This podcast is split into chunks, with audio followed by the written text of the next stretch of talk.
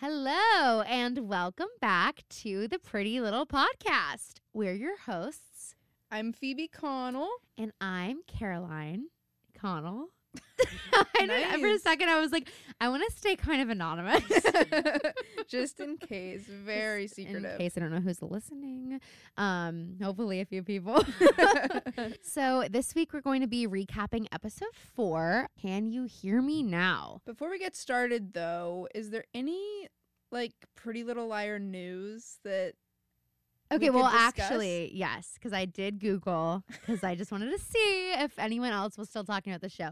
Um, and I actually found that so Troian Bellisario and her husband, who I didn't know, but he's on the show Suits, or he was on the show. yes, they've been dating since the show.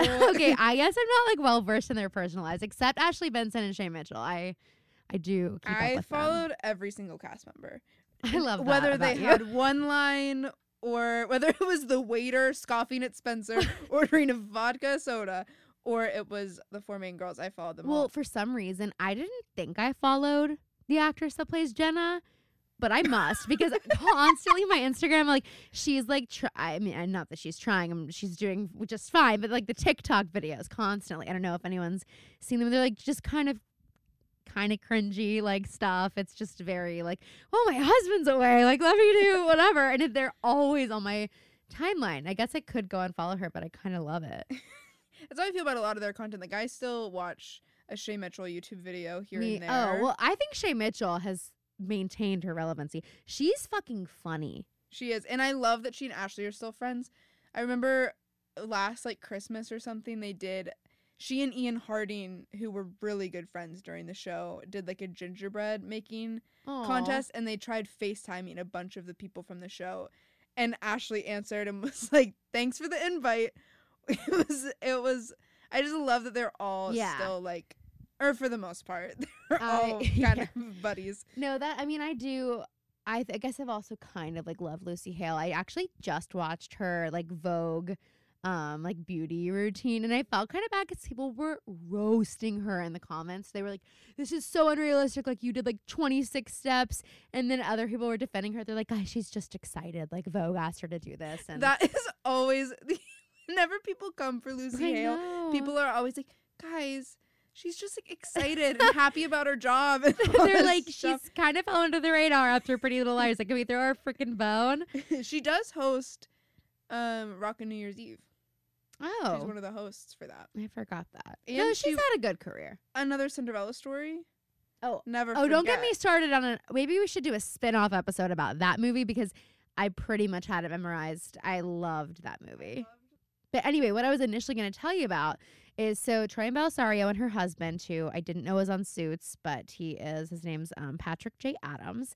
They actually designed a charity collection, um, and so they teamed up with the Variety Boys and Girls Club. They're partnering with the Shine the Light On and True Heart, like apparel company. So what they're doing, they're creating lines based around both of their shows. So her husband was on Suits, and then obviously Pretty Little Liars, and they're creating apparel um, based on the shows to like sell to their fan bases, and hundred percent of the proceeds are going to the Boys and Girls Club.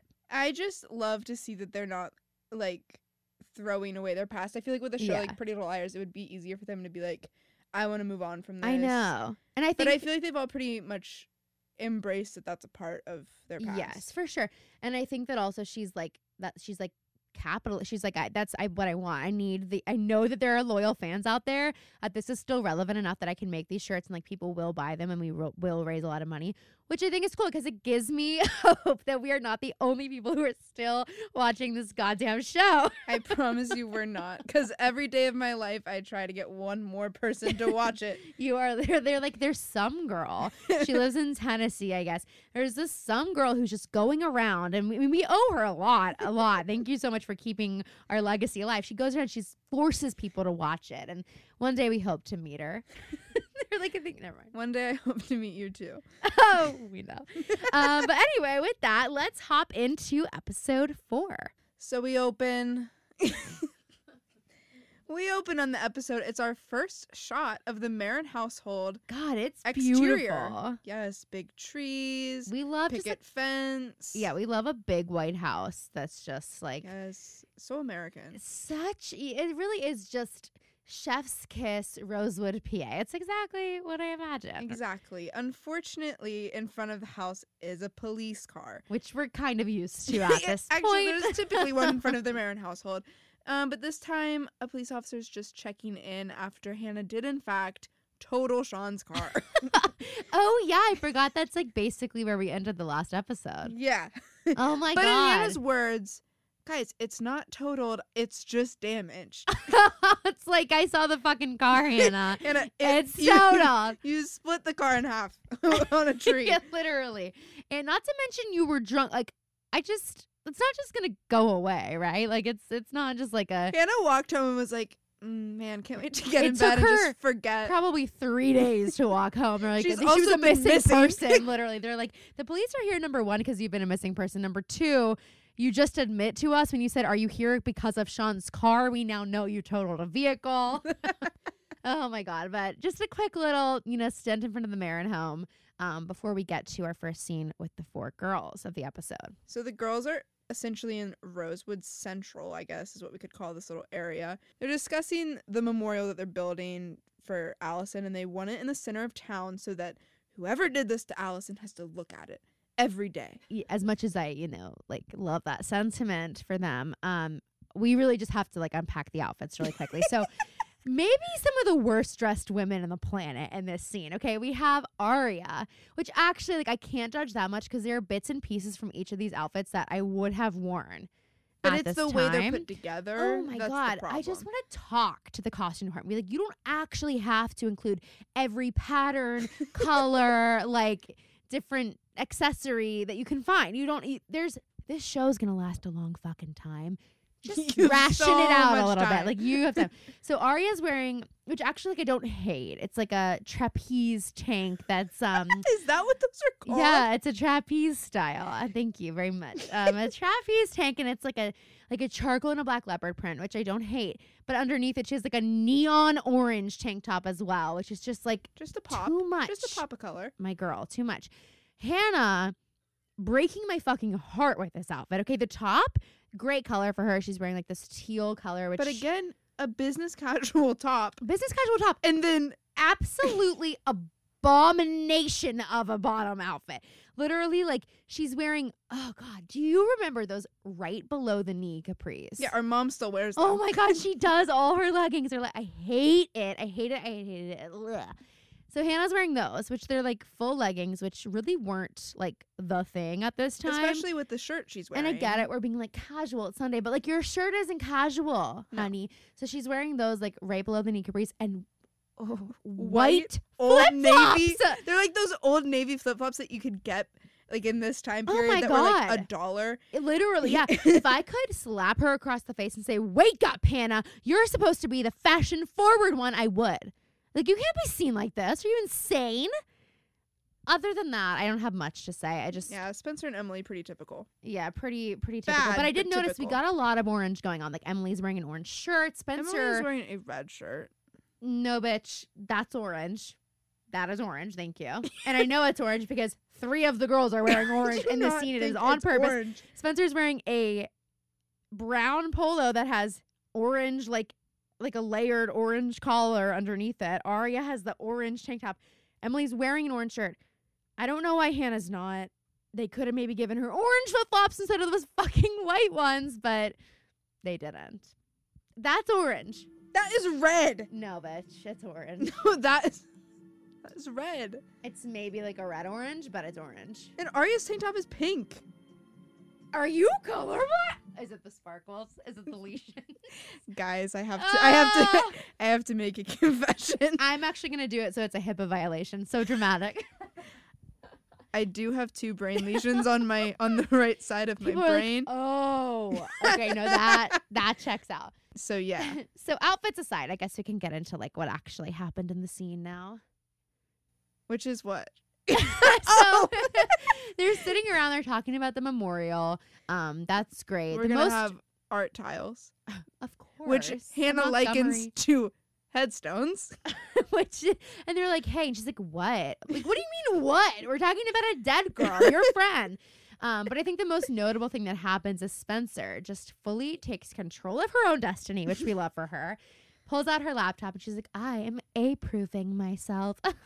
and she apparently blocks A from calling, texting, yeah, any numbers that she doesn't know, she blocks, and she has all if, the other girls do it. I mean, I have to think, what if like a college recruiter calls you on your phone and you don't have their number? You'd like think Spencer would be thinking that type of thing think through. she would think it through, but she's just not. Um, also, I need to point out as she's making all of the girls do this, like you do remember that A has sent you messages via fucking carrier pigeon, right? Like it's not just been texts and emails. like truly, Spencer.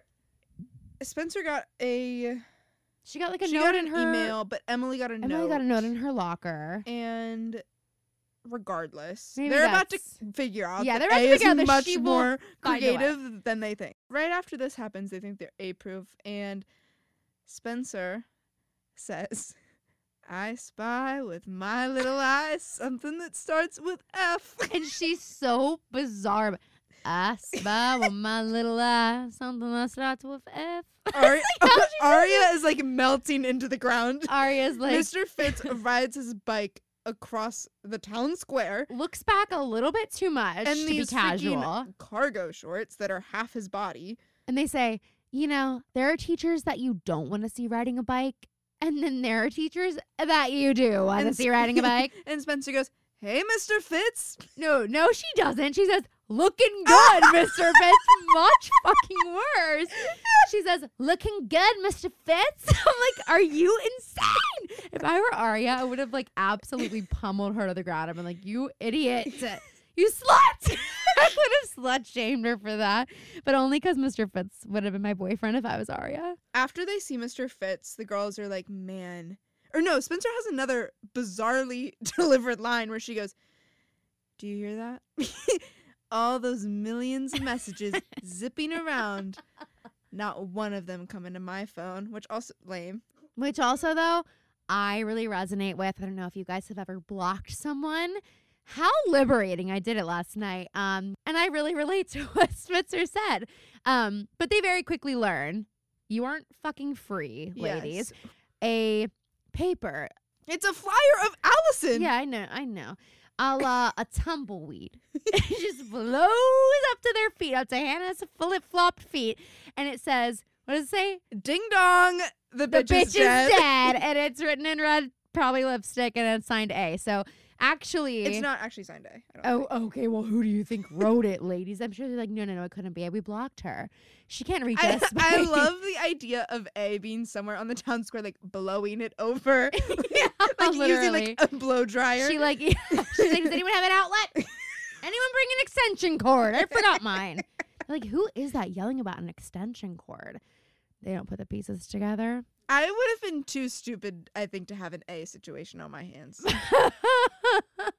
Monday morning. okay, so this is a breakfast scene. I was like, is this a lunchroom?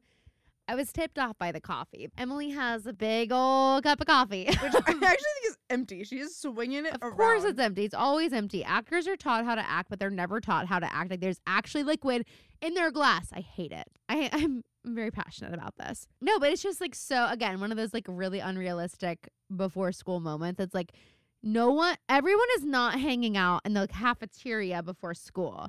Everyone in school is not in the cafeteria before school. We're walking in the cafeteria and Maya stops Emily to give her a sweet gift. And Phoebe is so jealous. She wishes she had it. It's the ugliest thing I've ever seen in my life. First of all, Emily's outfit. Well, it's never great. She's wearing like feel like camouflage today- cargo capris. Today is Triple C. particularly bad. She's wearing like this orange, weirdly like it's like orange again. orange. He said she's wearing this orange. She's wearing this orange. orange. I don't This know. orange like peasant top, like you know those. It's like one of those bohemian tops. It was, it was it's very in at this time because we've seen Hanna wearing like a with like the kind of like Aztec print. Like it's Yeah. similar. The the bohemian vibe was very in. My uh, bizarre as always goes. I saw this scarf and it was the most extraordinary color I'd ever seen. It's red. And I, you know, I had it's to the get it color you. red. Emily's like, oh, oh, did they not? Did they not have the color red where you're from? like literally, forgot- what? You're the new girl. I forgot you're new here. We have the color red actually in Pennsylvania. Yeah, she gives it to her, and it also like just doesn't go with Emily's outfit at all. Like honestly, I don't even think it would have been rude if Emily was like, "Oh my god, I love it! I can't wait to like wear it later once Yeah. I like have the right outfit on. but Maya on." like puts it on Emily. and Emily keeps it on. Emily, li- A Emily fascinating choice. Maya hugs her goodbye. Emily's just like kind of, I don't know, on edge from the whole encounter, which is whatever. Yeah. She walks into the cafeteria. We're all talking. Hanna gets a phone call. Who could it be? Well, we know who it can't be. That's what Aria says. Yes. And we find out that it's Hanna's dad. And for some reason, obviously we know that like because she's not super in touch with her dad, this would be exciting. But Hanna, please use context clues of why your dad could be calling you. Okay, but also, is it exciting? Like, I just saw a tweet. It was like, my dad just called me. It either means somebody's dead or he wants to say hi, or honestly, both, which is so true. Like, anytime our father calls me, I'm like, oh my God, there's been a death. Dad called me, oh my God, Friday morning. 8:15 in the morning dad calls me. I wanted to go look up in my fucking etiquette book that he got me for Christmas when I was 10 and see when is it appropriate to give someone a phone call. I'm certain it's not before 9 in the morning or at least 8:30. So I didn't answer obviously, but it haunted me and I had some meetings. So I texted him like, "Hey, is everything okay?" Didn't answer. Never respond. I'm like, "Oh my god, like thinking someone's dead. I'm kind of scared to call him. I call him, "Hey, what's up?" Um, you called me. All he wanted to tell me was to refinance my student loan. Like, girl, I know. So anyway, the point All I being, mean is that for Hanna, it's different because he she is so desperately wanting that attention from him. yeah, So when he calls, she's probably excited. But daddy because issues. she totaled her boyfriend's car, she should probably be a little bit more See, wary that's the other thing. Like, of that phone call. when I've done something that I know my father wouldn't be happy about, and I You've done you've done things. No, well, no, not me, but like I can imagine for some people, when I get that phone call, mm, I know what it's about. Hanna, Hanna doesn't. I think Hanna wants to believe her Hanna's dad. like, "Guys, also it's like, It's Oh, my really? dad. you want to be a father now? Where have you been? Fair enough. That's why she does the thing she does, and she even was self aware enough to admit it when she was Yeah. She's just Mm. taking it to another level. Man, she's just really crying out for help, huh? So Hanna goes, talks to her dad. He's coming to town this evening. He's like, You didn't think I was coming to Pennsylvania and not going to see you. Well, you're coming to Pennsylvania to see her, Yeah. to discipline her, Exactly. which we will soon find out. So essentially, all the girls are just like kind of talking, lots of nothing. But we do see Toby. Toby essentially runs into the girls. They're all a little bit skittish, and Aria goes, "Guys, do you think we just ran into A?" well, he doesn't run into the girls. He runs into Emily. He goes, Sorry. And he's like skulking about sorry in his leather jacket in like the middle of summer. She's like, My fault. Runs away. And literally every other girl's like, ah! staring at him, like with their mouths open, like, "Ugh." The way that they look at him is like they put him in an institution. literally. Like they have no right to They're look at looking him at way. him like, like, I mean, like everybody else in the school thinks he's a freak because he was institutionalized. They are the reason yeah. he was wrongly institutionalized. They know that he Exactly. is not a freak because of that. Uh, But but maybe they're overcompensating. Like maybe they're just trying so hard to repress that they don't know that they're like, oh no, he is a freak. Like he Yeah. and also don't they think he's like fooling around with the sister? Well, that's fair. Yeah. But and they, think he's a per. I mean, they you know they have yes. I see you. yeah the iconic I see you line from Alison. No, but it's just like they are. I think we we need to remember that although yes, these are the quote unquote protagonists of the TV show, they're not good people at all. I think we forget They that they're not like suck. they're not nice girls. Like they are being mean. Not they're one of them. mean. so of course, I spy with my little eye. something that starts with F. And Mr. Fitz has a haircut. He's looking good. He is looking good. You know what? Something that starts with F could also mean fine, and he does look fine. with his haircut. And Aria has a good outfit on today. Shocking. Um, She could get dress coded though like, for it. She could. She's exposing the midriff. I do think, you know, they look like a cute little couple if we take away the part that it's completely illegal and also unethical. Um, but she walks into his classroom and he is writing on the board, of course. All of the child characters of To Kill a Mockingbird. Oh my god. He's, Ezra. Like, he's like, sorry, I'm getting hot and bothered writing all the child characters' names. Literally, like, oh my god. Usually what's on the board means something. Perhaps this time it means the most of all. like, yeah, we know, dude. We know you have an obsession with children. so Aria says, "I saw you riding your bike." He's My like, I waved, remember? oh my god. I would start crying. I'd be like, you don't have to be so mean. And Aria said, "My friends thought you had nice legs." like, just the most uncomfortable conversation. Ever. This is the least amount of chemistry they've had. the Oh, whole time. completely, completely. Maybe it's because they both have morning breath. We must remember it's the AM. Um, and he goes, "Well, what do you think?" Well, I think I was embarrassed that my friends thought you had nice legs. This is like a freaking Which- married couple fight. Yeah, I don't super understand that because when people think that my smoking hot fiance has nice legs, they tell me this all the time. I'm like, yeah, I fucking know. Look away, bitch. Back off. You know, so like, I don't think I'm embarrassed when that happens to me every day. when he rides a bike around town. Yeah, fair enough. Ezra wants to navigate these waters, and he's looking for help from the 16-year-old in He's the trying to, let's just call it what it is. He's trying to DTR, define the relationship. He says something really weird to Aria that we were like, he's like, "Could you help me understand Oh, the yeah. circumstances?" He goes, I've never been in this situation before. I mean, I've never had to navigate this. If you could help me. She's like, um, Me either. literally, she's like, you're my first kiss. like, he probably was. But they decide they're going to have this conversation, you know, outside of the classroom, which thank God. And he officially invites her to his home. Good thing he doesn't have to give her the address. She already found it in the fucking yellow oh. pages a couple episodes ago. And he's gonna cook her dinner, one of two dishes he knows how to cook, so that he doesn't have to look over his student Dan's faux hawk. Which I do want to know Okay, so let's just talk What about a faux hawk. Actually, is. maybe I'll just do a quick little Google because I know what a obviously what a mohawk is. so a faux hawk. So a mohawk is when you fully, I think, have is like my the guess. shaved sides. Yeah, like you've shaved everything except that mohawk. A faux hawk was a very popular hairdo that, yes, my fiance also used to do. I remember. It would be like gelled into the shape of a mohawk, right? Yeah, and it was like people liked it. It's kind of like what um Cory Monteith had. Yes, Finn. it's just like when your hair is Like sort of like quiff. pushed up. You maybe you have like a fade on the side. Would you just say a quiff. what? okay, I know it's an unfortunate word, but that is It's what not it's called. quiff. Yes, it is. it's coif, no, Google quiff. coiffed hair. Google quiff. How the fuck do you spell quiff? Q U I F F. Oh, I thought you meant okay. What the fuck? I've never heard of this. Quiff. A piece of hair. Okay. Ew. Okay.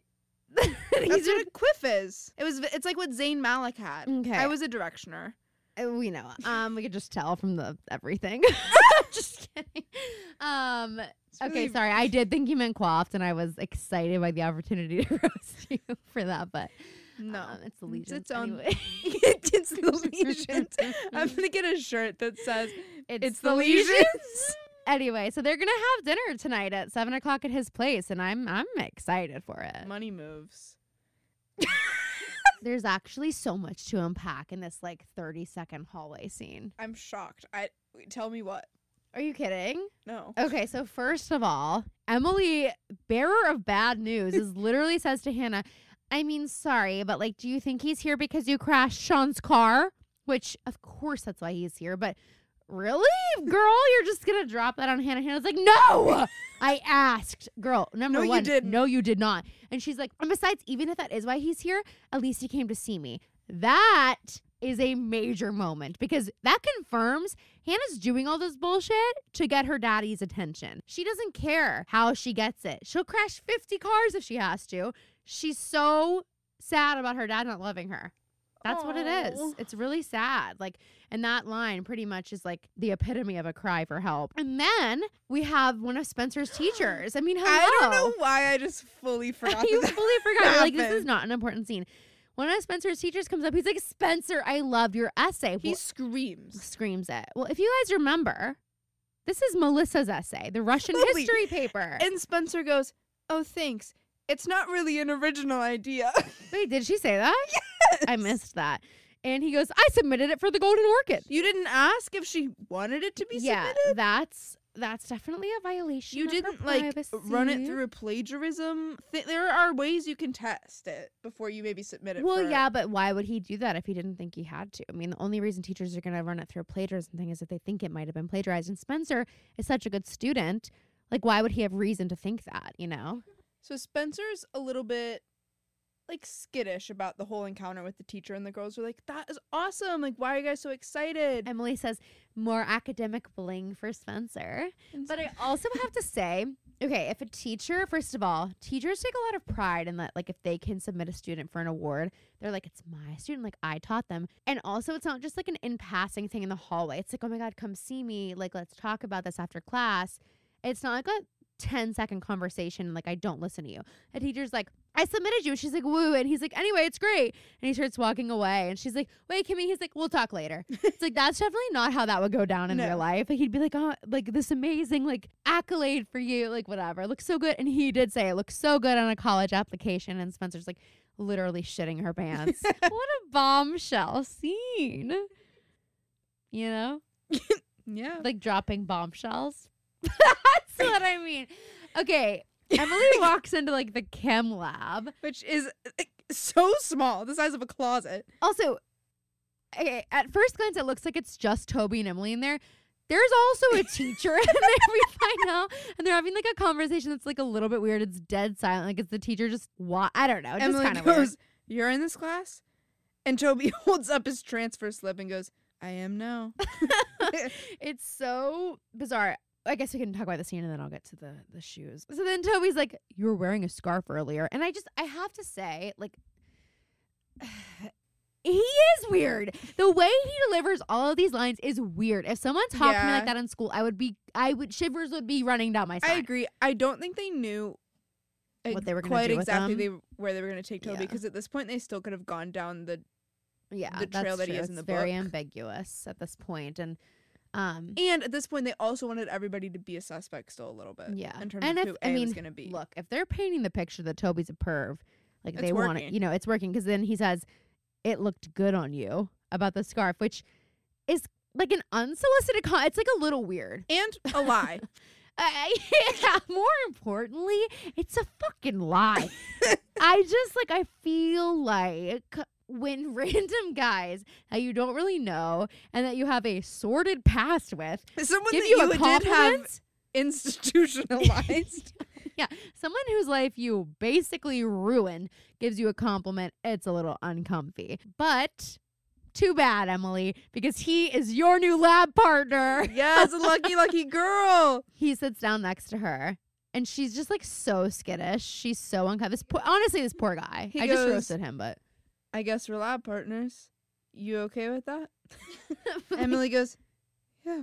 like, what the fuck is she gonna say? But and we knew this would happen. She opens her chemistry book, and what does she find between the pages? The photos of her and Maya kissing. Ah, if you remember from the Noel Kahn party, the infamous Noel Kahn party. Rosewood Yeah, ritual. yeah. Um, where she and Maya went in the photo booth, took those photos, they kissed, and then, you know, a gloved hand stole the photos. Well, we knew they would come back, and here they are. Um, and she slams her book shut so loud, probably everyone in the class heard it and is wondering what's in the book. But Emily's like, It's just a fly, guys. yeah, it's just a bug. It was just a bug, actually. I'm allergic to bugs. All, all of and them. I'm scared. And I'm scared of them. um, um, but what I really want to talk about with this scene, if you just, you know, let me have the floor for a moment. The shoes. Okay, so she is wearing. Uh, I will have to post a pic on the gram because I, I don't even know how we to really get a full view of her whole outfit. yeah. And this when she walks to her desk and you're like, we get did yeah. you get dressed in the dark? it, what's nice is we get like her walking. We get the you know the the back the rear view not in a hot way, rear view. uh, we're walking to her table, and then she spins, and we get the front. I mean, it's like nice, like we get the whole. I'm sounding kind of gross. I just mean we get to see the outfit. That's what I mean. That's what I mean. Okay. Anyway, the sandals though. Okay, so she's wearing these sandals, and these were really in, and I know why. Well, I don't know why, but I know this because I also wore sandals like this. Oh. They have like this tiny, tiny wedge heel on the back of the sandal.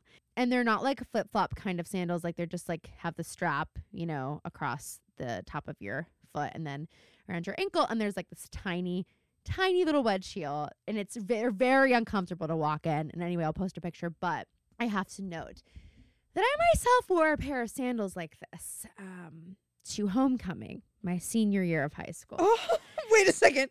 Wait a second. Actually, I think this is a good time to bring up another one of Caroline's What? outfits. On the first day Okay. of junior year, Oh my god. Caroline wore a black mini dress. It wasn't a dress, it was a romper. oh, I didn't know that, but uh, regardless, it did not come down to her fingertip length. no, for sure and not. She was, a- was in black wedge Oh. heels. It's Her hair her hair came down to the back or the small of her back and was curled. She had makeup Well- done so much. Okay, Am I just being roasted. Like, let's just be clear. I did look good. Yes, but it was your junior year of high school, first day of school. I did have braces. It was but what's more important to note about this look is that not only was my hair curled, um, I'd probably woken up at four o'clock, a la Sydney Sweeney on Euphoria, but my hair also was the the tips of my hair were dyed with Kool Aid. she They was were dyed red. she was giving Hanna Marin meets Aria Montgomery. Yeah, I was giving Hanna Marin post crashing Sean's car, kind of like a bad girl, a little bit Aria. Um, The only reason I bring this outfit up is yeah, to why do you bring this outfit up? you're telling me you wore these sandals that essentially come a millimeter off Well, of I'm going the to floor, explain why. and you wore cork wedges They on the first cork, day of school. they were like rope wedges. I'll post a photo. I'll put. Okay, fine. Uh, you know what?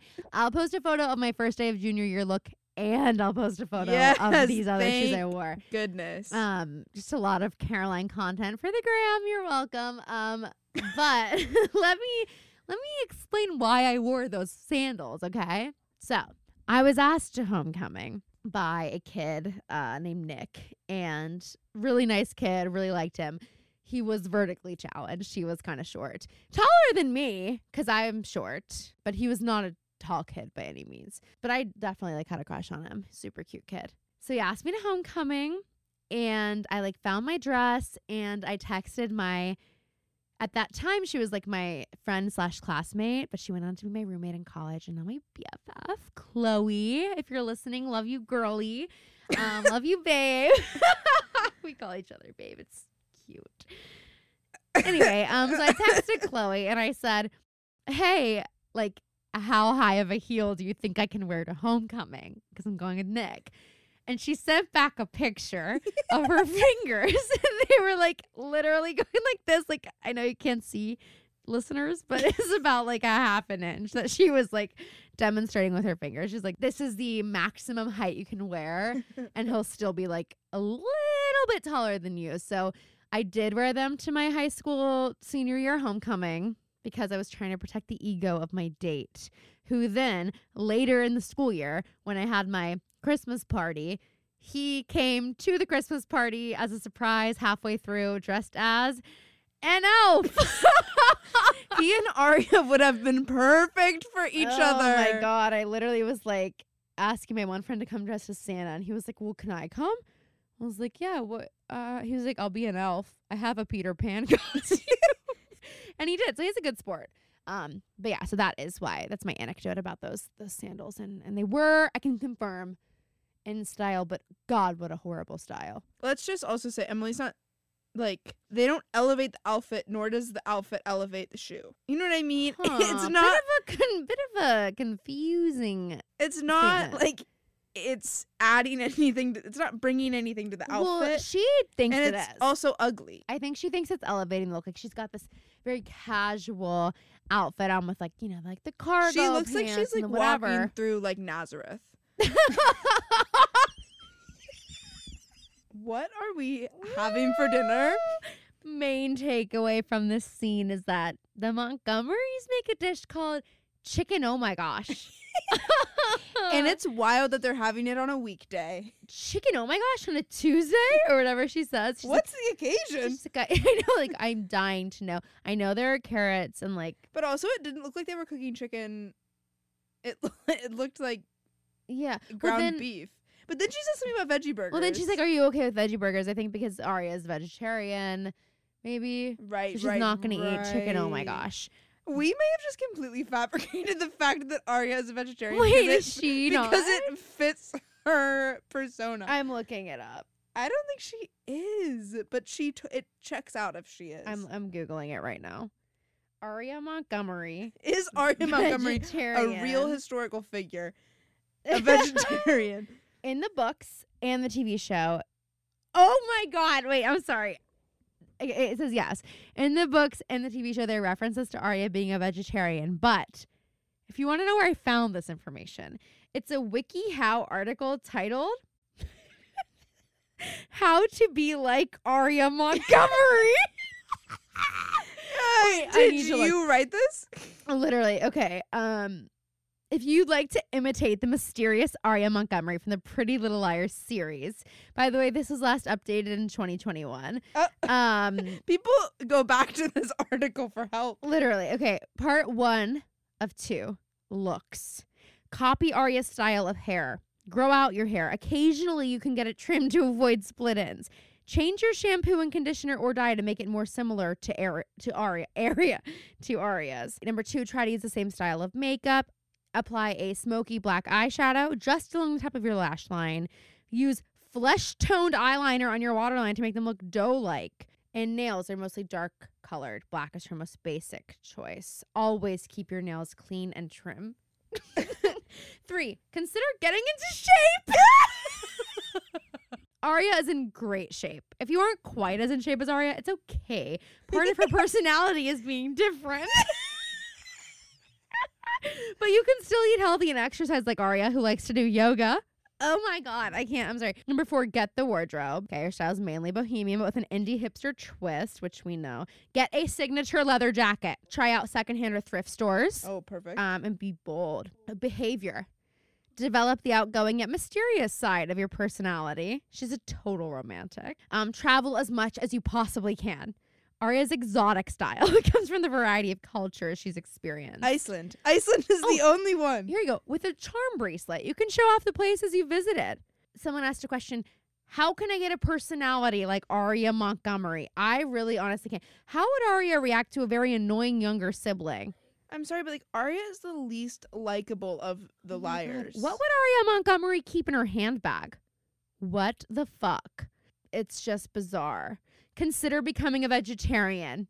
Who wrote these? I don't know, but yes, Aria's a vegetarian. The main point of the scene, though, is that Aria becomes wrought with guilt because she's looking at her poor mother slaving away. Making a special dinner for her father. Here's the thing, though. She becomes wrought with guilt about something else after she just tells her mother a complete lie. Bold faced lie, as her mother would say. She's no remorse. Is she a sociopath? I'm not an Aria fan. She's like, maybe. mom just like wouldn't understand this. This is like serious, serious shit um, about like a relationship, and my mom's living a lie. She's like, really? You're gonna make oh my gosh chicken for dad? Really? He cheated on you? really?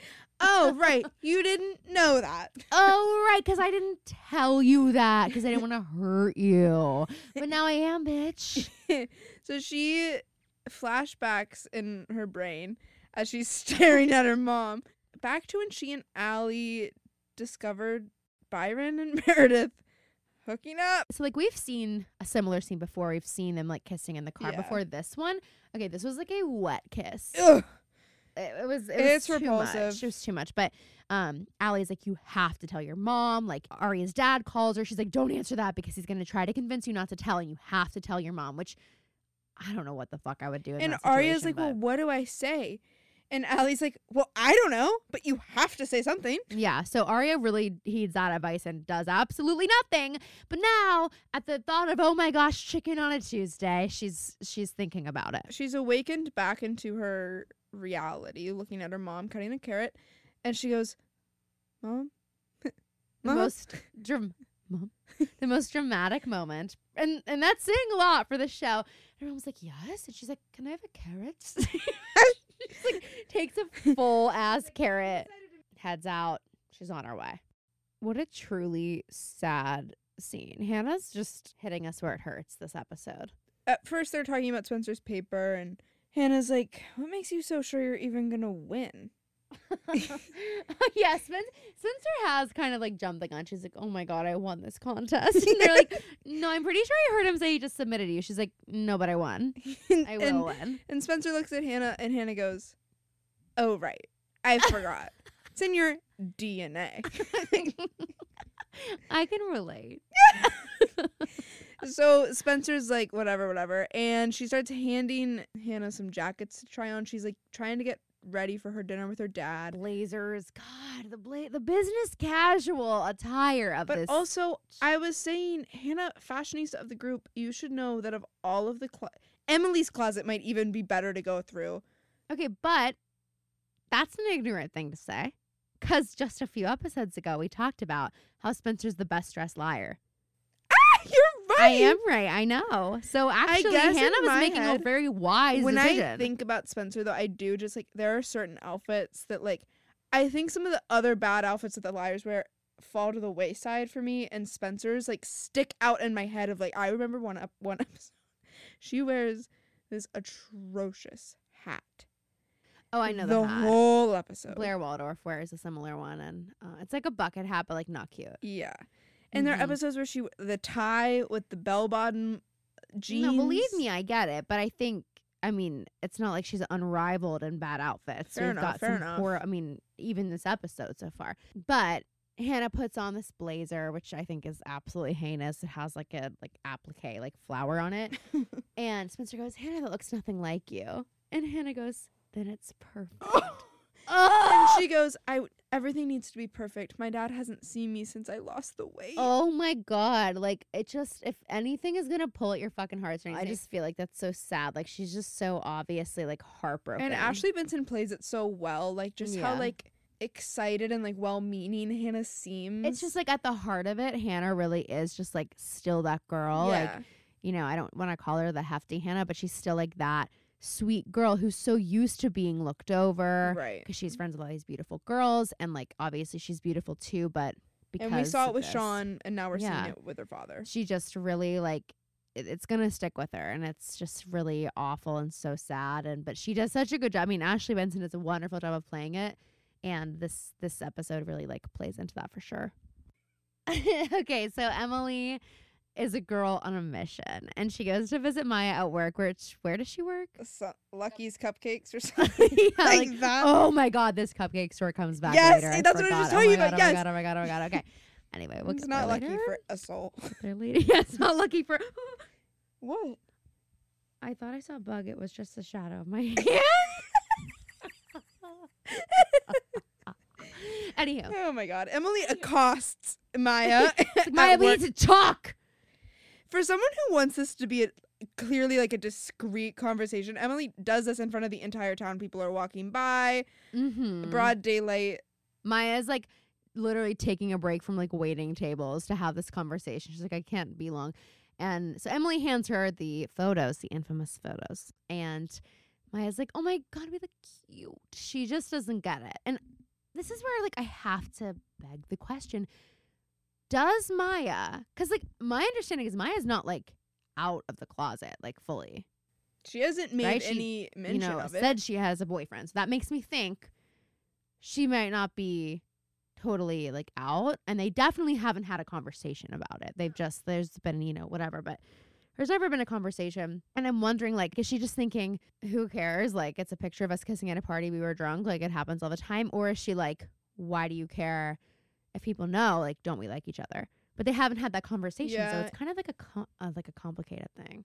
And I think Emily's so nervous that she doesn't know how to have it, how to have that conversation Yeah. in like a not this aggressive way where it's like, why would you? And because Emily's like, no, this is who I am. This is my truth. And this is something I am absolutely not comfortable sharing. She can't see it in a way that's like, it's not a big deal. Right. So, like, I just think it's a, they're on know, completely different pages, Yeah. and they just don't know how to talk about it. But Yeah.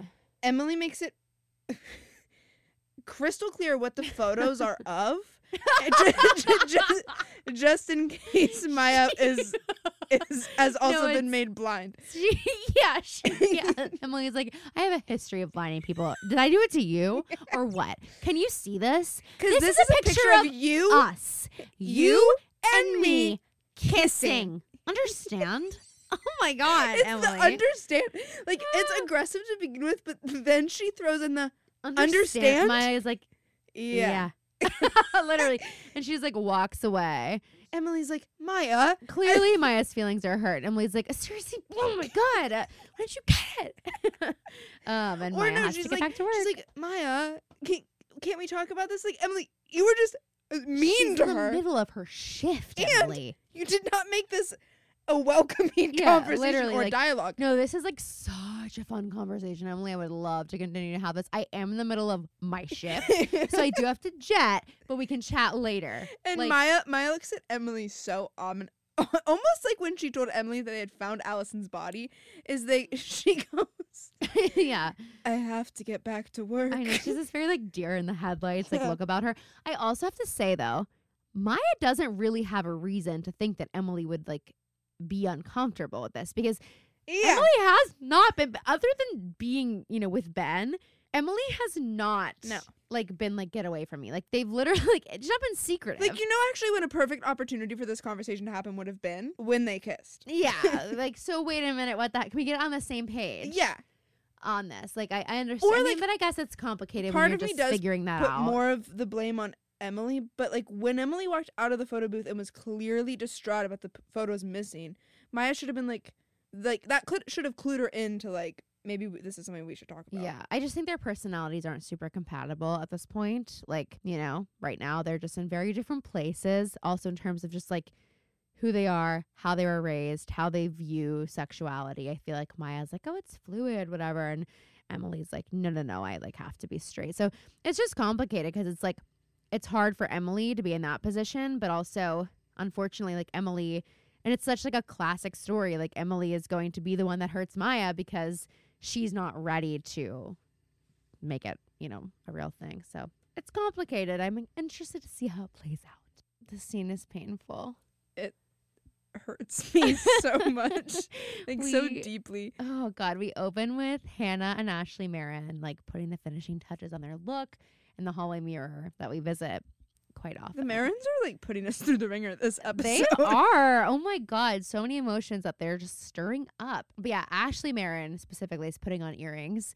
But they're getting ready for Hanna's dad to come and take them both to dinner. So Tom, Tom, knocks on the door. Hanna goes to answer. She's so excited, like elated, so Like, excited. Literally pains me so much to And he walks through and he's like, Hanna, there's barely any left of you to hug. Which, like, like I would just run into traffic right but then like and there. she's so happy. She's like, "Thank you, Dada." Ew. Got that? She's like, "Thank you, Daddy."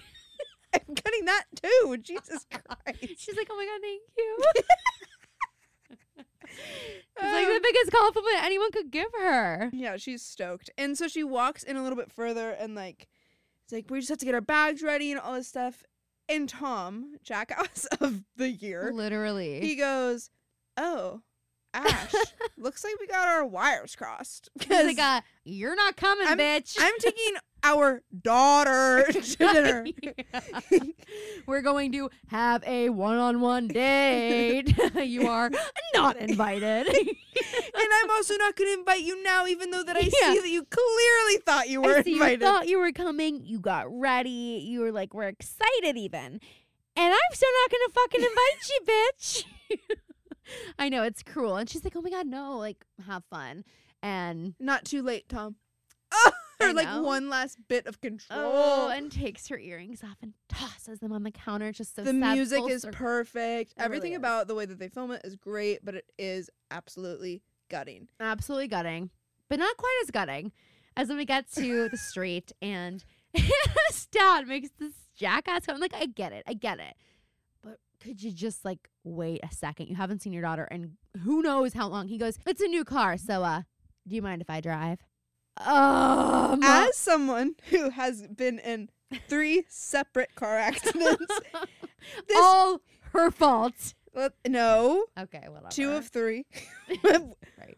And one. All of- you're right. Two of three. thank you. And the second one, iffy. First one, I take complete responsibility for. Yeah. The Okay. second one, I was hit by a stoned man. A gradient. However, I was turning left. Anyway, I have had this joke told to me many times. And it, it doesn't hit as funnily as the joke teller thinks it does. funnily. That's a word. Huh, I don't got- know if it is. be. Don't know if it is. Um, no, but especially I think in this case, when this was a very intentional accident that she caused, Yeah. None of mine were intentional. and you also weren't drunk in any of them. None of them were like vengeful. Like, I mean, yeah. So it just it shouldn't you didn't commit like grand auto theft. Like Hanna's not only she stole a car, she was underage Did you drinking. say grand auto theft? mm-hmm. It's Grand Theft Auto. That's the video game, Grand Theft Auto. But I'm pretty sure it's like Grand Auto Theft. Oh. Like if, if you're talking in real life. I don't know, tomato, tomato. Um, but Hanna's like, wait a minute, and stops dead in her tracks. Is is this about Sean? Mom did call you. He's like, yeah, of course she called me. But, like, it's like, Hanna, so you, did you lose half of your brain weight too? Like, what the fuck? and he makes this bizarre analogy that you know in the writers' room. They're like, oh my god, wait, I've got it, I've got it. This is genius. And they're like, okay, we're gonna say, Hanna, I remember you always being very good at climbing trees. But sometimes you needed a little help getting down. And everyone's like, oh my God, I wish I thought of that. It's so dumb. but they're so happy about it. And so Hanna goes, You know what? If you came here to yell at me, why don't you do it right here on the street so the entire neighborhood can see me take my medicine? So goofy. But ultimately, they do decide. so goofy. goofy. I love Goofy. I love Goofy. Um, but ultimately, they do decide to go to dinner. So we'll see how that pans out.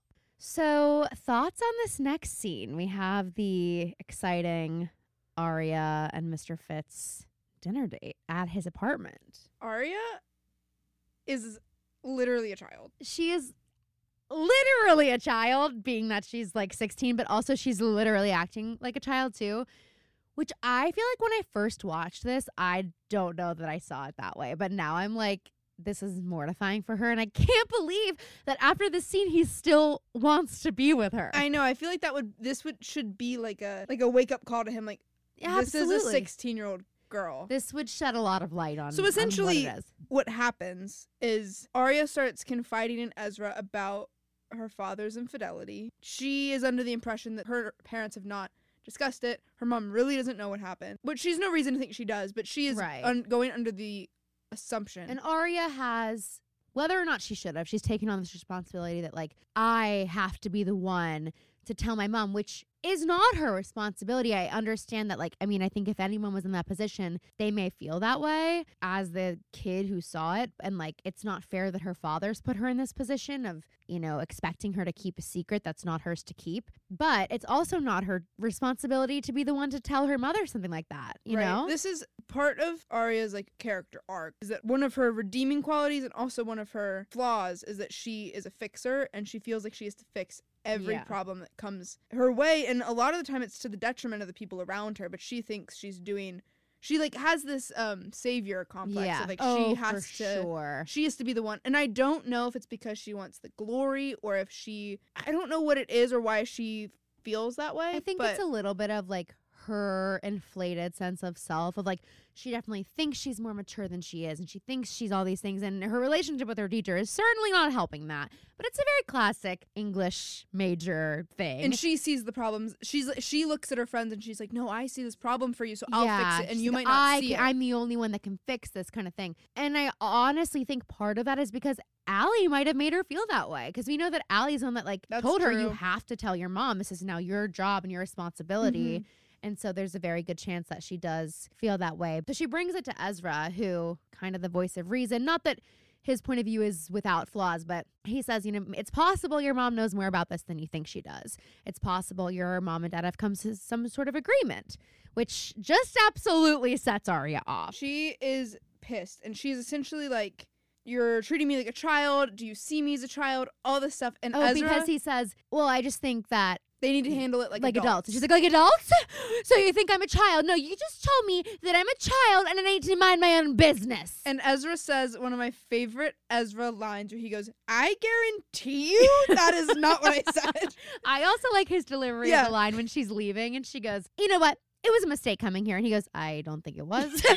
I really like the delivery there. But I'm also like, part of the way she's acting is very much like speaks to her maturity level. And I think he should be able to fucking see that. yeah. Her leaving the apartment, he should be like, That was weird. Why was that weird? She's a high school student. I have to see her at 8 Yeah. a.m. tomorrow when the bell rings. Uh, yeah, and she's like, "Well, if if you think I'm a child, then why did you ask me here?" And he's like, "I asked you here because I don't see you as a child." And I'm like, "Okay, well, that's a huge problem because she literally is one by definition. She's a child." Very weird. I mean, it was a 15 minute dinner date at his apartment where she went from zero to 60 very fast. Right. The pasta's like still barely coming to a boil on Ezra's Uh, stove. Literally, literally. I think that she really expected him to just. Honestly, I don't think she knew what she expected him to do. I don't think she knew what she wanted him to say. Yeah, I think she's probably excited to like sit down with this boy who she's expecting to have a mature relationship with. Yeah. And she probably like her picture of a mature relationship between adults is like, I tell you about my problems and like she's probably excited to have something to bring to him that they could like discuss. Definitely, and it's it seems like a very adult Yeah. problem. But also the thing is, I don't think she knew what she wanted out of it. I don't think she knew like what the right answer was. So anything he said probably would have been bad. But also, she's feeling extremely insecure about her own age.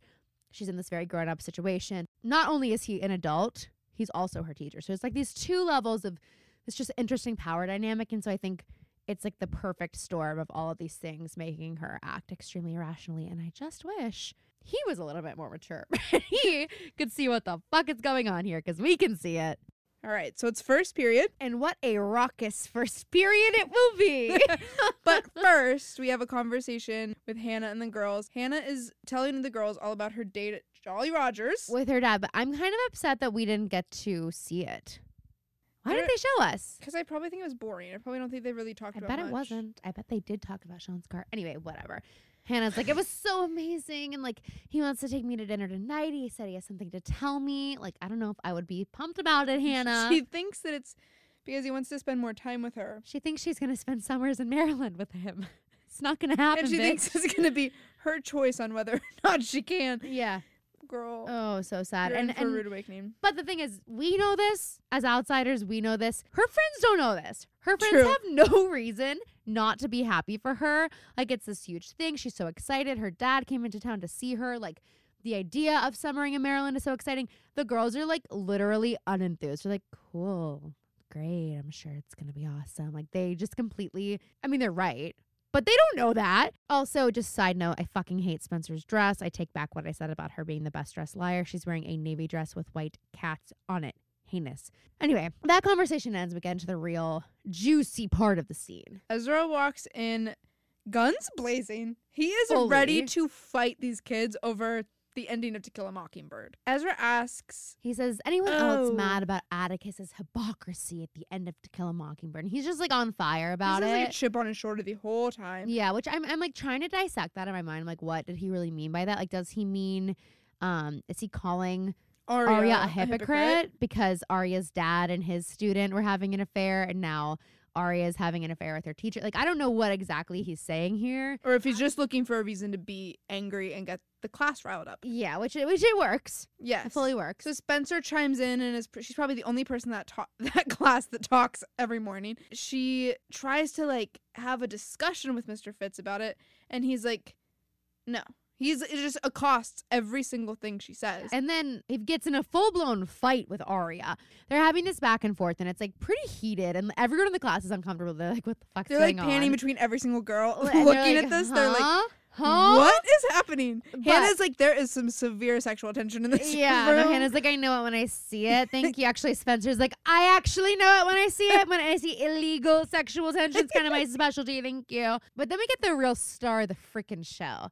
And I just want to say, whoever this actor is, has definitely been recycled through a million of these shows that need a high school student who's kind of like a fucking loser, like kind of like spaces out in class, like sounds This dumb when he talks. does That's his type. he does this perfectly of being the kid who like doesn't want to get involved in the discussion but Ezra is looking for anything to be mad at and he like it feels like an involuntary noise that yeah, he makes and Ezra goes, and Ezra goes, Do you have something to add other than phlegm?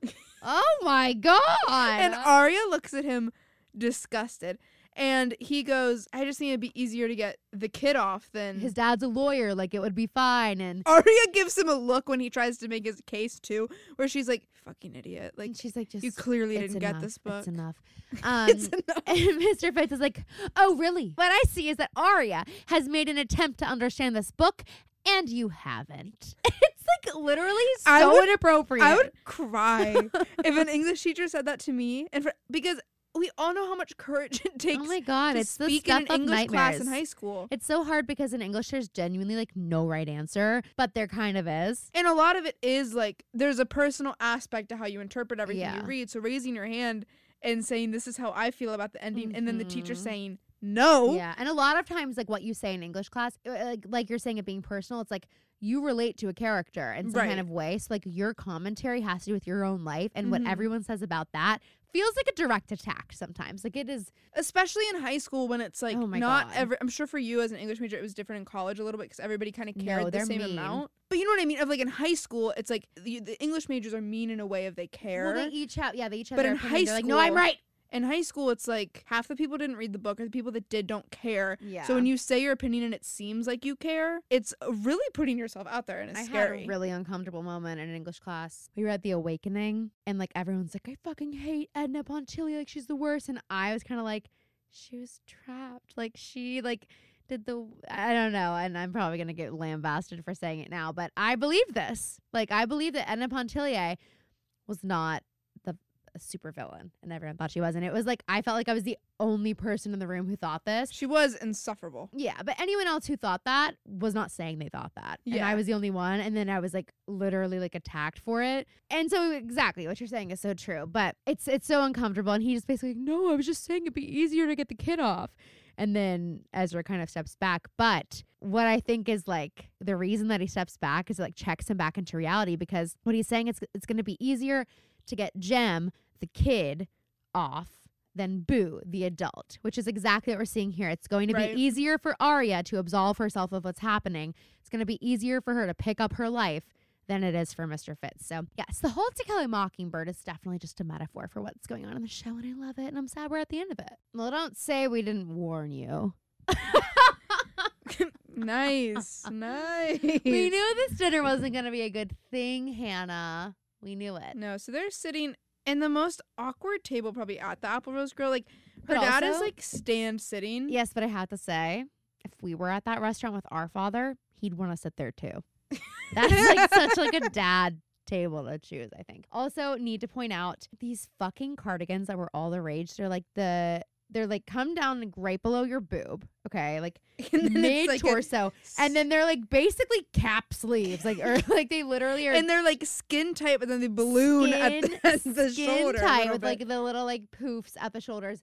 And then they come like just bet- the halfway point between your like the thickest part of your arm. Halfway between your armpit and your elbow they are the most unflattering little shrugs I've ever seen in my life, but everyone wore them. What was the obsession in the like earlier 2000s with wearing the most heinous clothes that look so bad on you? like the low rise jeans. And it lasted so long because this is now going into early 2010s. I know. So, like we had a decade to continue learning from ourselves and it just got worse. it's just a night it's nightmarish but anyway um they're just talking and like they're talking about the alison thing and you know so much i was thinking hanna's acting out because she wants this attention from her dad i literally i mean i know that's what the entire show's about but i kind of forgot No, that like Ali died i was like okay It she wasn't even a lot that. going on I just like forget that like the girls are grieving, grieving. yeah which I guess A is making it difficult because like honestly, is A doing them a favor? distracting them. A is like giving them some uh, like a project, especially for Spencer. I Honestly, think she probably looks at it like a puzzle to decipher, so she doesn't really have to concern herself with Yeah. like, oh, I'm grieving the loss of my best friend. right But also, I the grieving process for someone like Alison and the relationship they had with her is probably super complicated in and of oh itself. absolutely like- and it's like you kind of started grieving a year ago when she went missing. So you've had kind of a year and mm-hmm. and you weren't together, so like you weren't reminded by your friendships with her all the time. Now they found her body, so it's confirmed she's dead. So any hope you had that she was still alive that was keeping you from fully grieving is now gone, but it still feels like it's like late to start grieve. It's such a complicated thing that I kind of like forget a little bit even though it's what the whole show's about. But anyway, we're at this dinner and clearly like Hanna's dad is getting at maybe you could move to Maryland with me, right? That's kind of like where he's going. I can't tell if he. I, that's definitely where Hanna wants it. But why would he say? So he literally is like, "Do you ever feel like sometimes you wish you could clear your mind and like be somewhere else to clear your head?" She's like, "Yeah." So that's the only thing it could possibly mean is that like you're gonna come live with me Mm. because being here isn't good for you. Which I think he happens later. He tries to make that happen. I literally don't remember. I hate this storyline. I hate every single person involved. This blows my freaking mind. He brings in his fiance and her kid, not kid, adolescent daughter, same age as Hanna. Okay, you don't think you would want to let Hanna know you had a girlfriend before Or- you introduce her as your fiance? or your ex-wife you're like they're not they're Oh pretty freshly divorced and they didn't divorce at first. He left. So it's uh-uh. like this why are these not conversations that y'all are having at least I'm yeah. or I'm starting to see other people we need or like yeah. it's we need just a soft opening. Soft opening Fully, for the eh, like, fiance thing. Hanna didn't even seem like she thought her dad was dating. No, she had no clue. And it's like, you could have been like, oh, I'm seeing someone. I really like her. Then on the next trip, be like, I think I might propose to her. Then on the next trip, I You can meet her to her daughter. before I propose. Then on the next trip, I proposed. Now meet her. You know, like there's such a way to do it. Then he just literally fumbled the bag. Like literally says this is my fiance. You're meeting her right now and her daughter is here. And you just crashed your boyfriend's car, so that's embarrassing. And they know Yeah, that and they all know I'm about it. They know that you're shoplifting. They know your friend's dead. They know Yeah. that you crashed your boyfriend's. Like they know all these bad things about you, and you're completely caught off guard already. And so it's just so awful. And to start it off, like Hanna thought this was gonna be a good, productive trip I with know her she was so excited. It's so sad. And then like not to mention it would be bad enough if it was just the fiance, but it's also like a daughter your age who's also blonde. I'm like, okay, this is Kate 1.0. this is the first Kate. no They shame do- to the actress, no but shade, but they do recast her with someone who is like objectively gorgeous. And, you know, Hanna has this whole insecurity about the way she looks. It's just like, pile it on, Mr. Marin, please, God. or just like stay out of the picture. yeah, I mean, honestly, just get out and stay out. For Be real. gone. Be gone, We witch. only we only need Ashley Marin. That's it. What a strange interaction. Everything about it is strange because I don't know, I don't know about you, but like when my parents are out of town And I I, ha- what do you do when your and I have are the of town, house to myself, number one, I can assure you, every light in the house is on. I can assure you, I'm running the electric bill up as high as it can freaking go. and number two, I'm not just sitting on my bed crisscross applesauce looking at my bracelets. not even my, my bracelet. in the darkness. The like, bracelet of my dead best friend. yeah, Spencer, if you don't want to be spooked, why the hell are you trying to summon a dead bitch? Like maybe put a movie on. Just big like, mistake. invite some friends over. Yeah, so inevitably, when you're in a situation as Spencer is, you're gonna hear a noise that's gonna scare you. She goes did have something to be scared of. yeah, though. she thinks there's an intruder, and she's correct. Um, but the intruder is not not who we think, A or whoever. It's just Wren, Melissa's ex fiance, and the fucking pedophile. and he's plastered and holding a potted plant. Not a potted plant, a, pl- a potted tree. A literal potted tree that he definitely just took from the Hastings like front yard and carried in, and he apparently broke down the back He door. could- so I can't wait he to see how couldn't Spencer locate the explains front that of the one. house, and he punched through the window. Shut up. We're doing a podcast? None of that.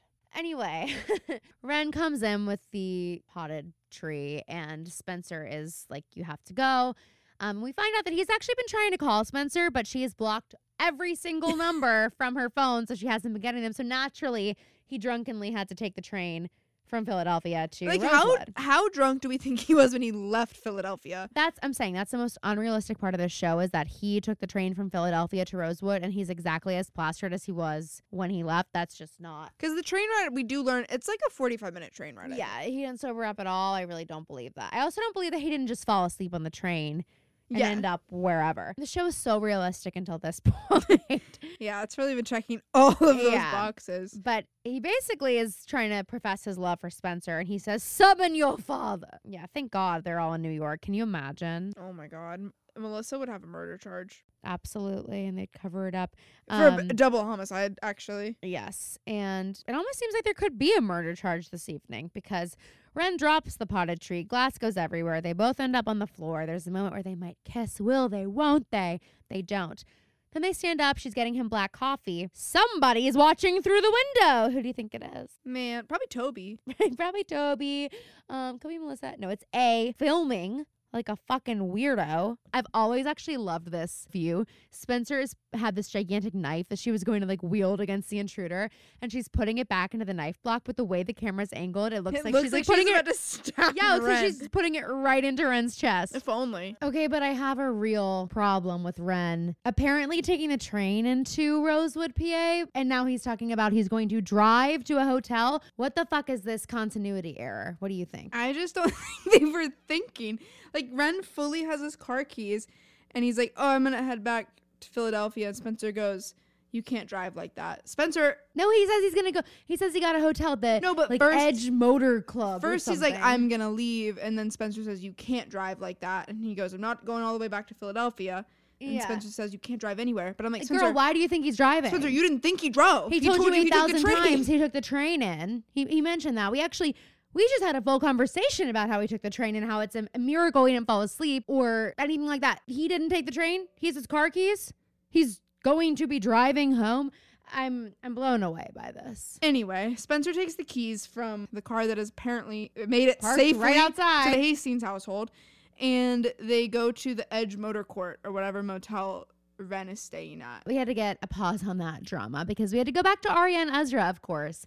Aria is literally on fire. She's a woman scorned right now. She bangs on this door like she's about to bang through it. She's like huffing and puffing, standing outside the door, and I just know that Lucy Hale as an actress was like, "All right, I just gotta keep the momentum going. I gotta like amp like myself in up." so that- between takes, she's like, "Ian, don't talk to me. I, She's like, I "I gotta just, go do jumping I gotta, jacks." I gotta stay in the zone. yeah, I got to like, stay I'm, in the zone." I'm doing actually cardio in between every scene so I can keep my heart rate up, so that when I speak, my voice will shake and it won't be acting. And she's like, "Ian, I know this is gonna be really hard. Like, I know our bodies aren't gonna be able to tell the difference between whether this is Yeah. real or rea- Okay, real now or you're fake." just quoting a Zendaya. euphoria. yeah, yeah, literally. But it's true. Like when you're in a scene like that and your body can't tell, but your mind knows. Aria's like, I just want to trick my body. I want my brain chemistry to convince my nervous system that I am really this upset. She like Aria like walked up to Ezra's apartment and like probably sat in her car for a minute, like reliving the argument in the classroom in her head over and over again, I just want to know working herself up. if she was so fired up about this and she maintained this fiery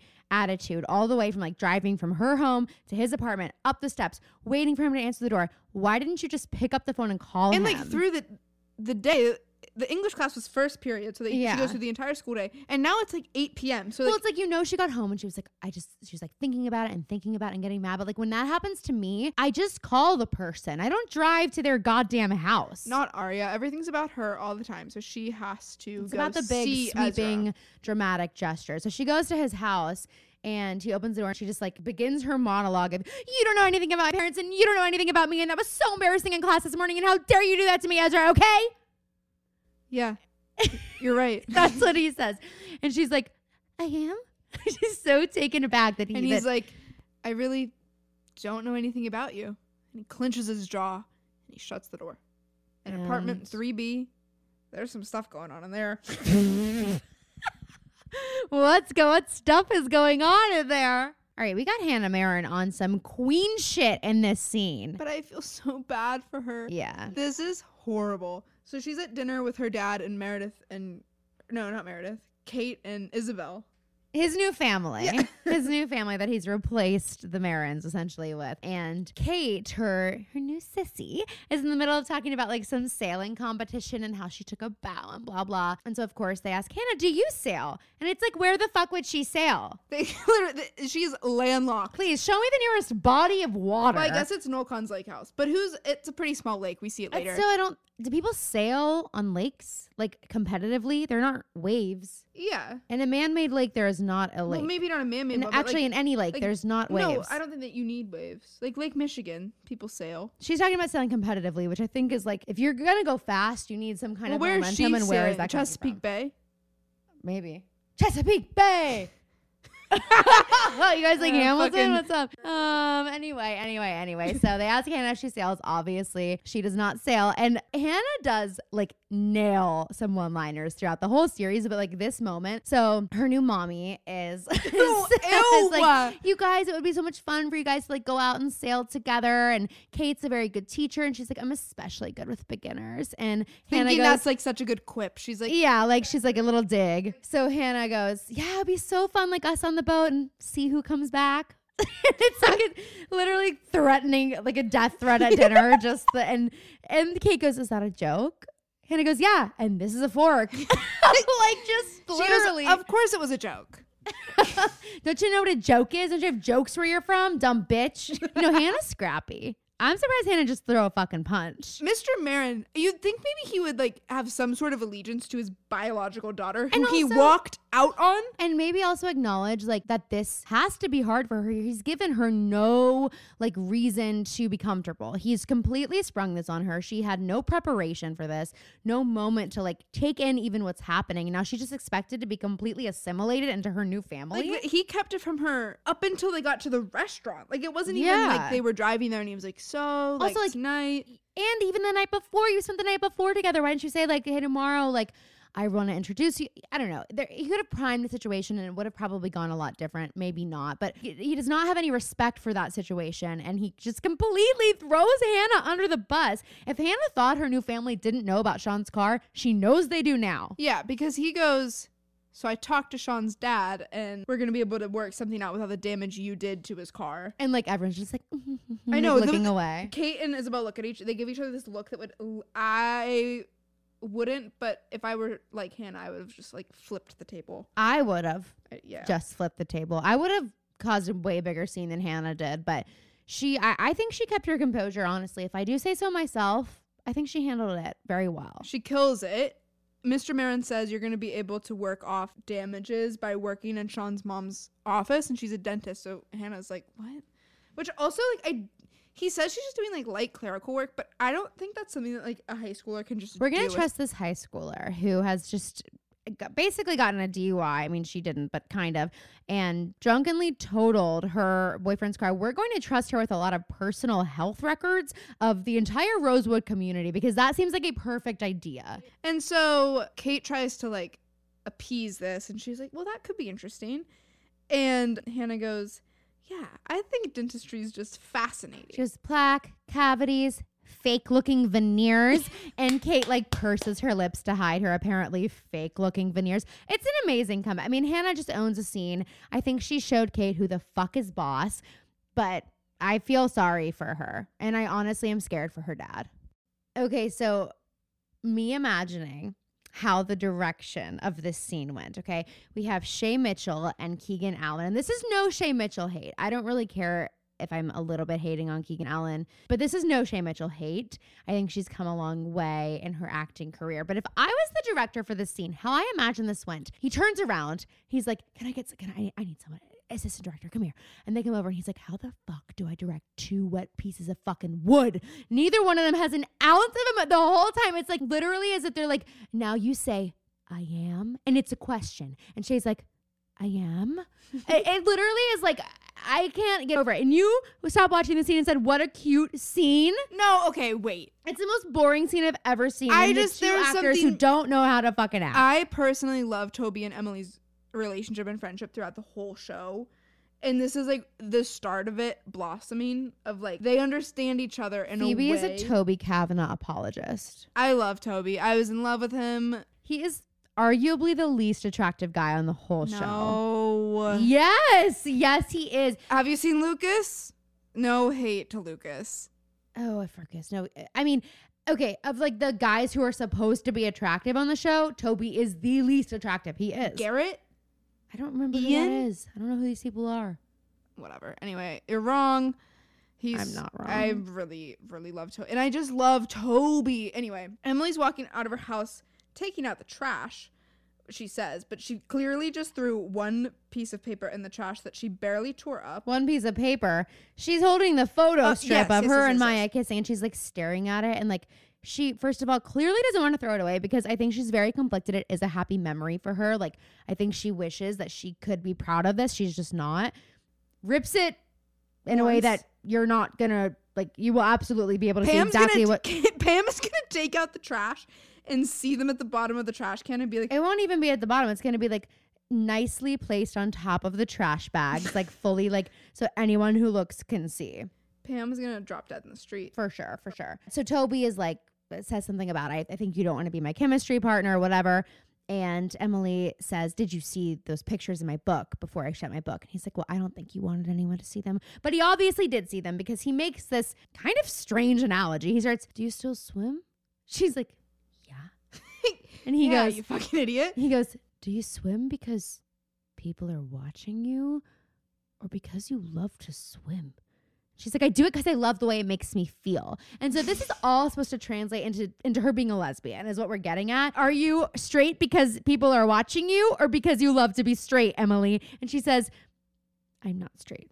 I'm not straight. I'm a lesbian. So that's what's happening here. He's obviously seen the photos. He obviously knows what she's getting at, and he obviously knows what he is saying with the swimming. And he says, like, you don't have to basically like live for other people. So this is where I have a question for you because I always thought when I was first watching the show, I used to think that there was like something like Toby was like in love with Emily. But after watching this scene, I think that he does see her for who she is. I think he knows that she's never. That he, I don't think he's gonna be in love with her because I think he thinks she's gay. Yeah, I think that's what it is. I think he saw the pictures. I think he knows like the que- like the question about the scarf and like all like things like that. Like I think he is putting the pieces together. He's an observer. And I, yeah, I think that in a way he probably blames Emily the least for what happened. Well, she's the only one who's being nice to him now. exactly so. that, but also I think now that he knows that there's something that makes her different, he relates to her and thinks they have something in common. yeah. they both just don't feel good in their own skin. And that's why I love their friendship. And their friendship is just like this little like I'm just- fine with their friendship.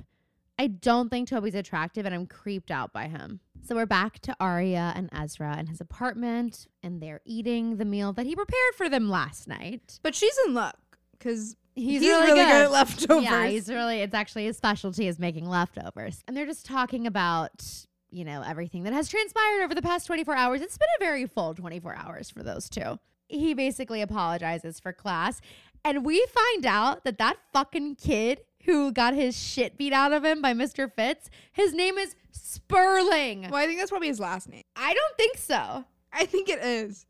I really don't. There's no so. way that they were like, ah, we need a first name for this kid.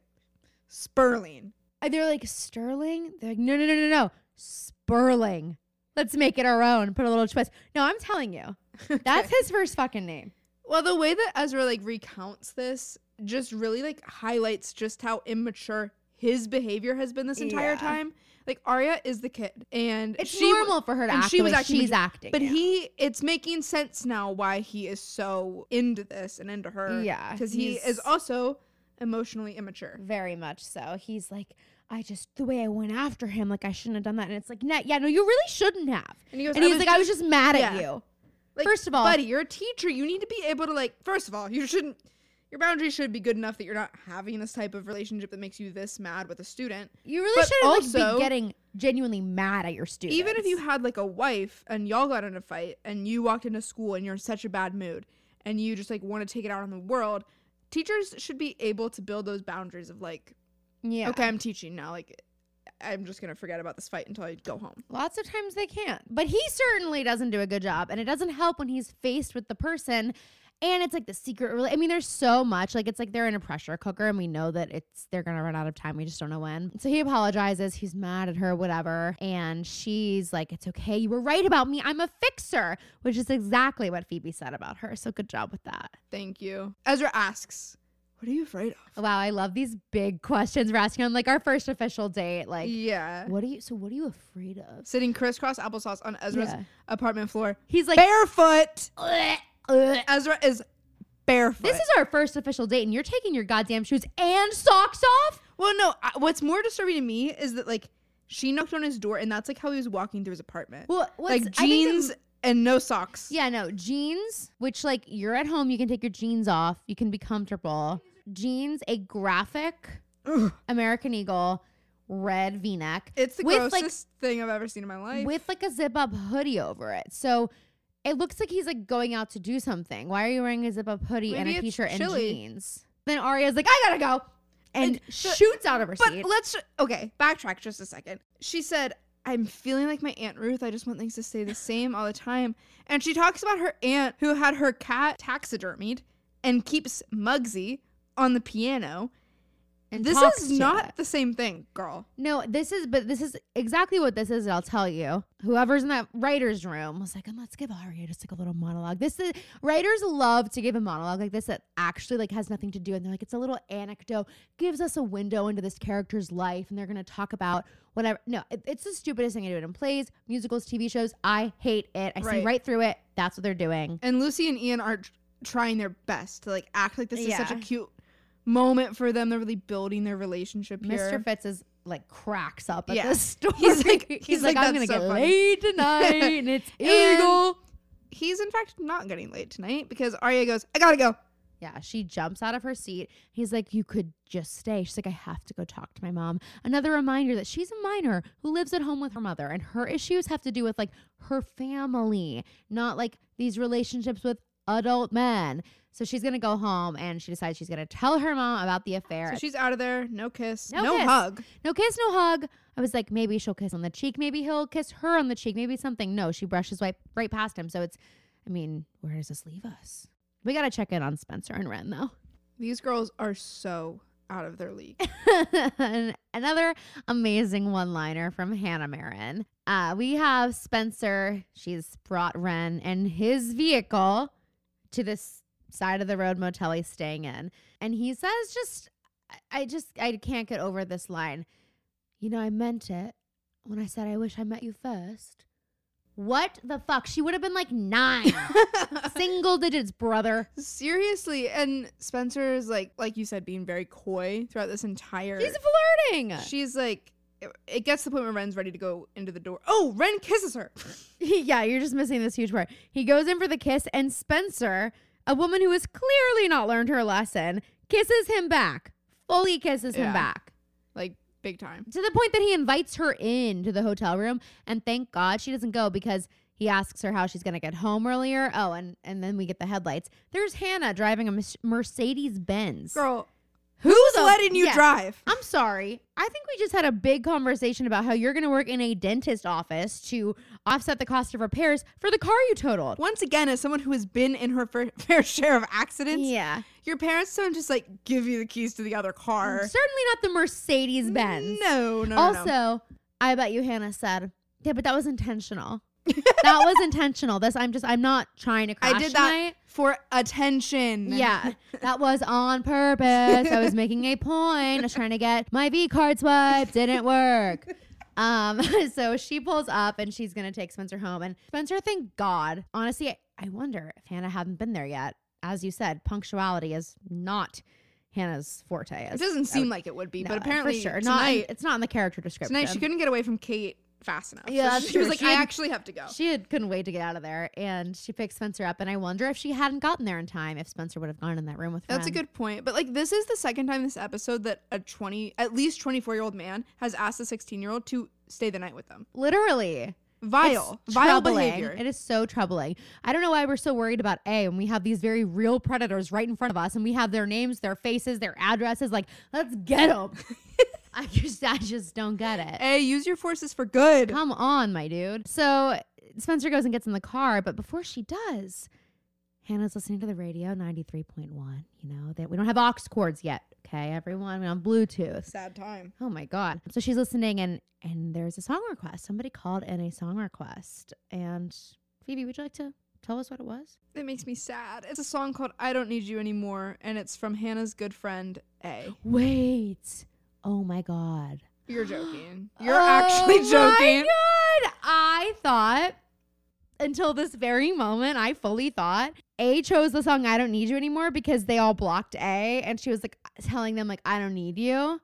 But now I think what you're saying is that it was actually about Hanna's dad saying I don't need you anymore to Hanna. I know, sad.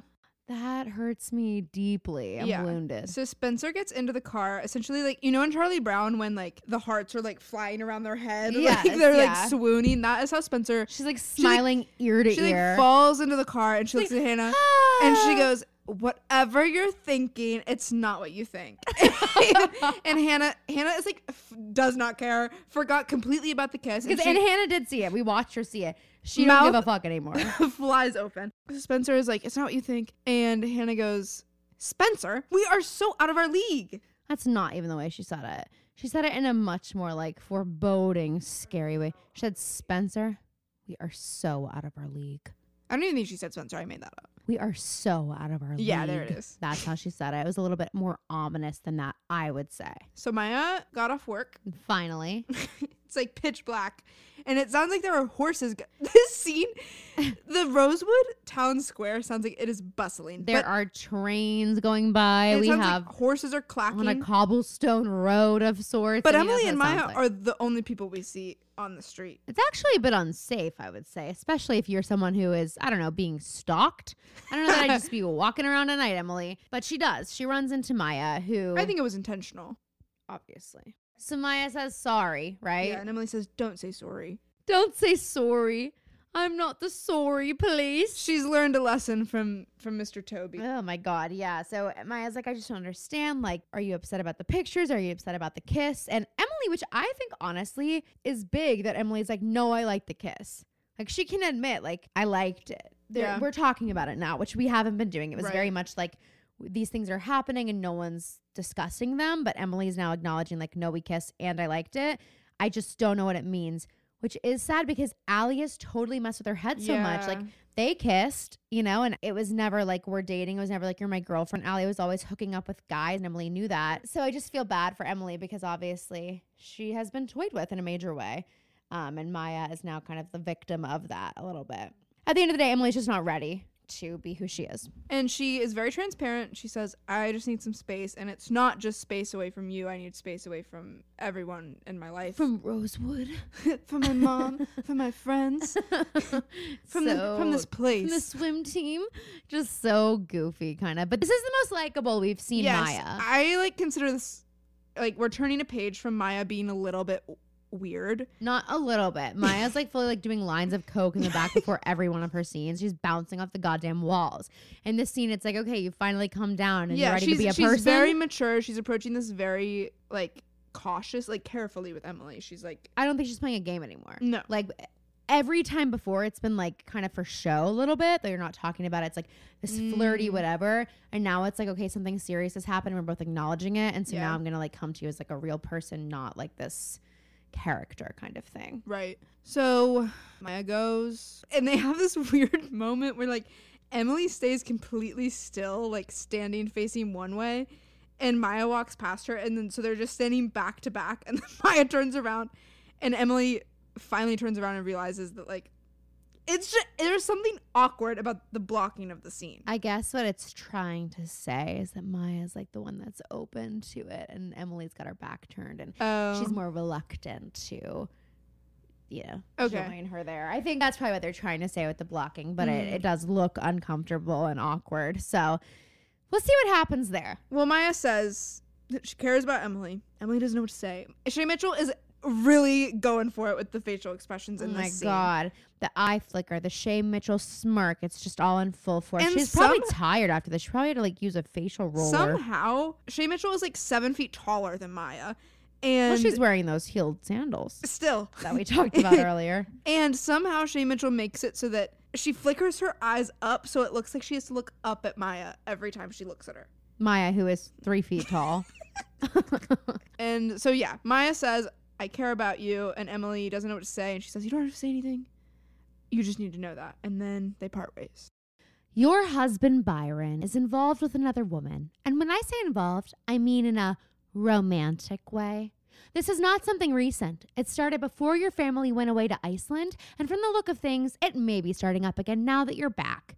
I know this is hard to hear, but it is the truth. If you don't believe this about your husband, ask your daughter. She knows all about it. Sincerely, A. I feel like A watched an episode of Gossip Girl before writing this and was like, Okay, but how good was like my that "You was like a Gossip Girl You voice. sounded like Kristen Bell." Thank you. Um, that is the note that Ella Montgomery has just received. Ella is like shaking, grabbing the walls, struggling to stand up. Of course, you're making fun of her. Of course she is. So as Ella was reading this, Aria had been walking into the house, and she was like, "Mom." Yeah, she's about to tell her exactly what's in the letter, but it seems that A has beat her to it. And this actually introduces like a new wrinkle into the story, and it's this. Now the parents know about A. or at least one. I'm trying to think of all the reasons. I think that in the future, Aria is able to like discredit it and be like, "Oh, it's just like, so I don't know who A is. It's just this random person." She doesn't have to admit to all the other stuff A has been doing. But I also think maybe I don't know. A could be for Aria. But it says in the letter, if you don't believe this, ask your She's daughter. playing dumb. maybe. No. I mean, obviously, I know it's not Aria, but her. I mean, I don't know. A who A is is the least of Ella's worries at this point. Yeah, but also it's like now she knows this person exists, which is scary for Aria because what does A also know? That Aria's sleeping with her, well, kissing her teacher. So if A was comfortable enough to send this letter to her mother and A can't get in touch with Aria and A's mad about that, who's to say she's not going to send another letter saying, hey, Yeah. Aria's sleeping with her teacher? And we know about Aria. Everything's about her, so that is probably exactly where her mind is going. Because Yes. actually, what's crazy is that Aria like sits down with a letter to read it and then does not go like talk to her mom, try to console her, try to explain herself. No, she gets a text from Spencer. S Says- O S. yeah, and Emily gets the same text, and both of them just up and leave, and I'm like, "Where the hell are your parents?" I had to ask to leave and tell them where I was going every time I wanted to leave the house Literally. in high school, and so they they jet off to Spencer's house and fuck Ella Montgomery. Apparently, we don't care Yeah. about her feelings. Who knows what Ella's doing? Probably got a bottle of wine locked in her room. Good for her. Honestly, good for her. So why did they get this SOX test? SOX. so why did they get this SOS text from Spencer? Well, Hanna brings Spencer home. They go inside. They're talking. What are we going to do about A? Because clearly she's now found a way to reach Hanna. And they don't know this yet, but she's found a way to reach the Montgomery household as well. Who's to say she won't find a way to reach Spencer?